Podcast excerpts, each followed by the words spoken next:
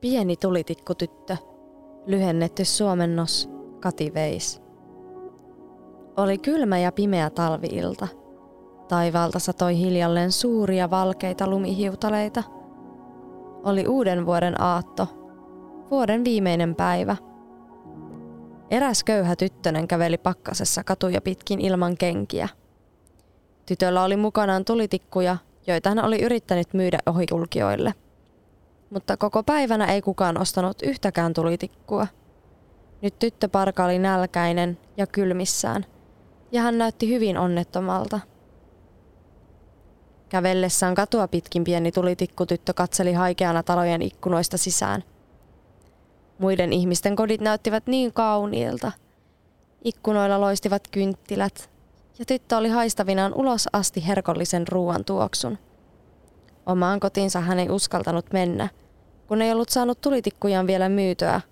Tyttö pelkäsi, että isä olisi kovin vihainen. Tyttö istahti katukivetykselle lepäämään.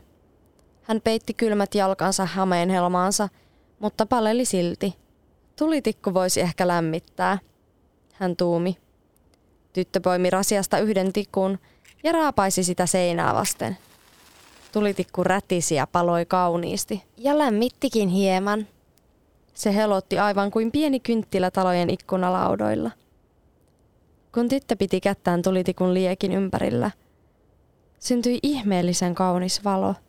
Hän pystyi näkemään edessään suuren takan, jossa roihosi polttopuita.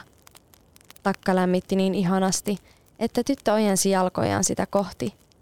Silloin tulitikun liekki sammui ja takka katosi. Tyttö istui kadulla palannut tulitikku kädessään. Tyttö sytytti uuden tulitikun.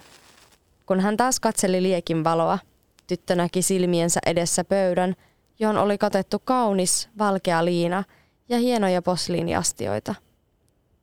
Pöydällä höyrysi herkullinen hanhenpaisti.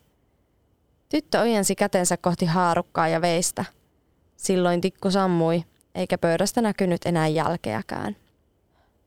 Tyttö sytytti uuden tikun. Silloin hän istui joulukuusen juurella. Se oli kauniimpi kuin mitkään niistä kuusista, jotka tyttö oli talojen ikkunoista nähnyt.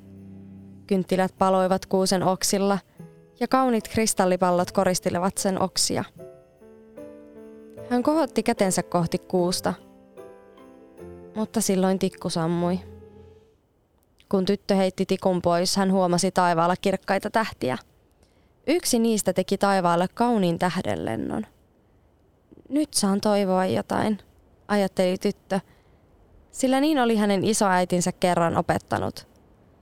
Voi kumpa isoäiti olisikin nyt täällä, tyttö huokaisi.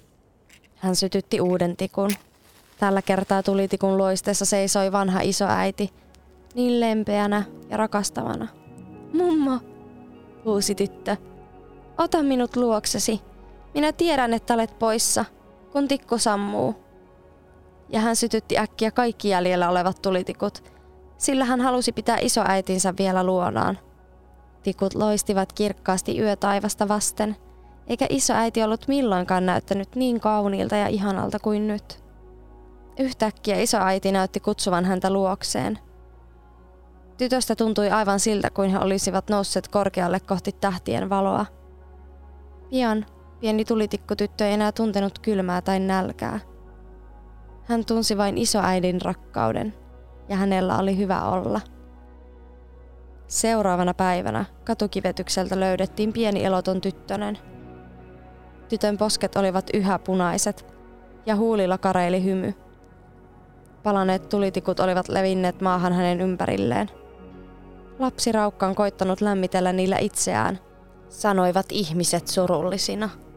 He olivat kovin pahoillaan tytön puolesta.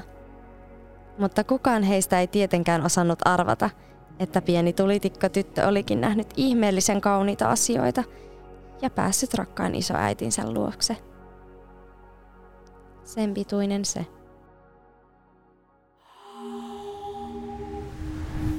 Heard.